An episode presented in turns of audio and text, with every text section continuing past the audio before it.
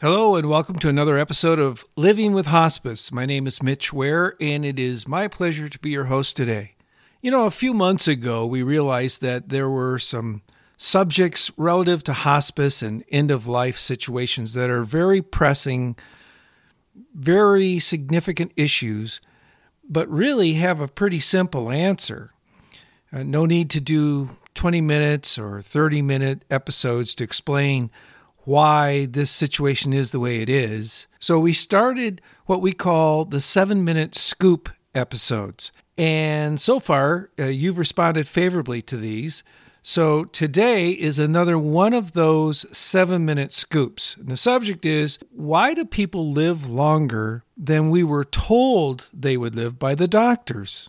I'm reading more and more about people's loved ones living longer than the doctors and nurses originally estimate. If you're on social media at all and you go to end-of-life forums and pages like on Facebook and whatnot, you'll see that people are frustrated. They're, some are just curious. They want to know why this happens. And I think it's a great question. Many families, upon hearing a terminal diagnosis, start planning. They plan for caregiving, and they uh, they move major events around on their calendars. They'll save vacation. They'll take personal leave time and get it scheduled so that they can be with their loved one. They even move weddings up. We've all heard of that, where someone moves their wedding up so that mom or dad or grandma, whoever, can be there. Originally, they were told your loved one has two to three months tops. So each family member and friend planned for that. Now, fast forward to month nine, people are out of personal time off, they're out of vacation days, they're all burned out, and they wonder, why is this happening? We were told two to three months, three to six months tops, and now here we are nine months or a year, in some cases a year and a half later, and nothing's really changed. Don't get me wrong, they don't want their loved one to die, but the loved one keeps lingering, and people, families, need answers. They want answers. And sometimes the answer is very ambiguous. We don't know. Let me suggest the answer is simply this. First, an original approximation of how long your loved one has is based on the similar type of person suffering the similar type disease or same disease that are in the same stage. So these medical practitioners look at how long these folks tend to live. They have this exact same or very similar situation. It's an average of averages, an educated guess. Now, a lot of times, depending on the diagnosis, you know, what the disease is and whatnot and the stage, these educated guesses are really good. But in some cases, they're not. And they really depend on the individual, their particular d- disease, how the disease is progressing, and their personality and their overall health. These estimates are typically given in a range of like weeks or months. And I guarantee you, when they give you that range, it'll be followed up with, we just don't know. And that's truth, because everybody's different. Second, once people stop curative care, you know, that's the stuff like the chemo and the radiation and all the other meds, their bodies very well may recover from some of the effects of these chemicals and toxins that are running through their veins. And when you think about it, that makes sense. As long as all of these chemicals are in us, whether it's chemotherapy or some other form of medicine, these medicines have negative side effects, and these negative side effects impact our overall health.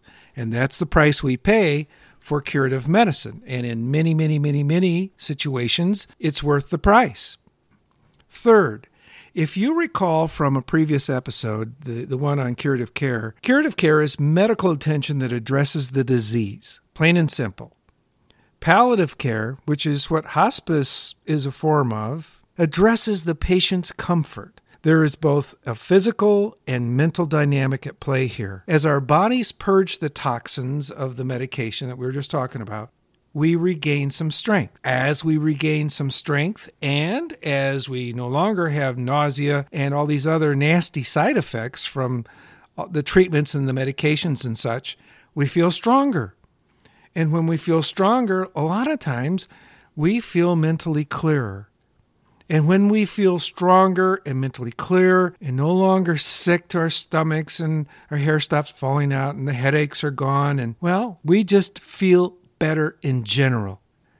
As we feel better, our outlook gets better. And as our outlook gets better, our lives improve.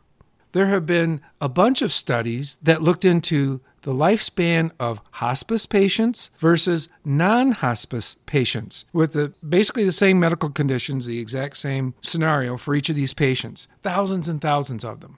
Long story short, the result is that the average survival was twenty-nine days longer for hospice patients than for their non-hospice patients. Now, these studies pretty much confirm that hospice care does prolong life for many patients. And it's not magic. It's not a miracle. It's merely bodies purging the poisons found in the curative treatments and solely focusing on the patient's comfort. When doing so, the patient rebounds. I hope this information has been helpful, and please drop us a line at our website, w w w dot living with hospice dot info, and let us know. Drop us a note. Let us know how we're doing. Also, drop down to the bottom of this page and hit the subscribe button. That way, you won't miss a single episode, and you can send these links to your friends and family that need some straight scoop about hospice and end-of-life care. So, for Living with Hospice, as always, thank you for listening. So, until next time, this is Mitch Ware for Living with Hospice and the seven minute scoop. Have a blessed day.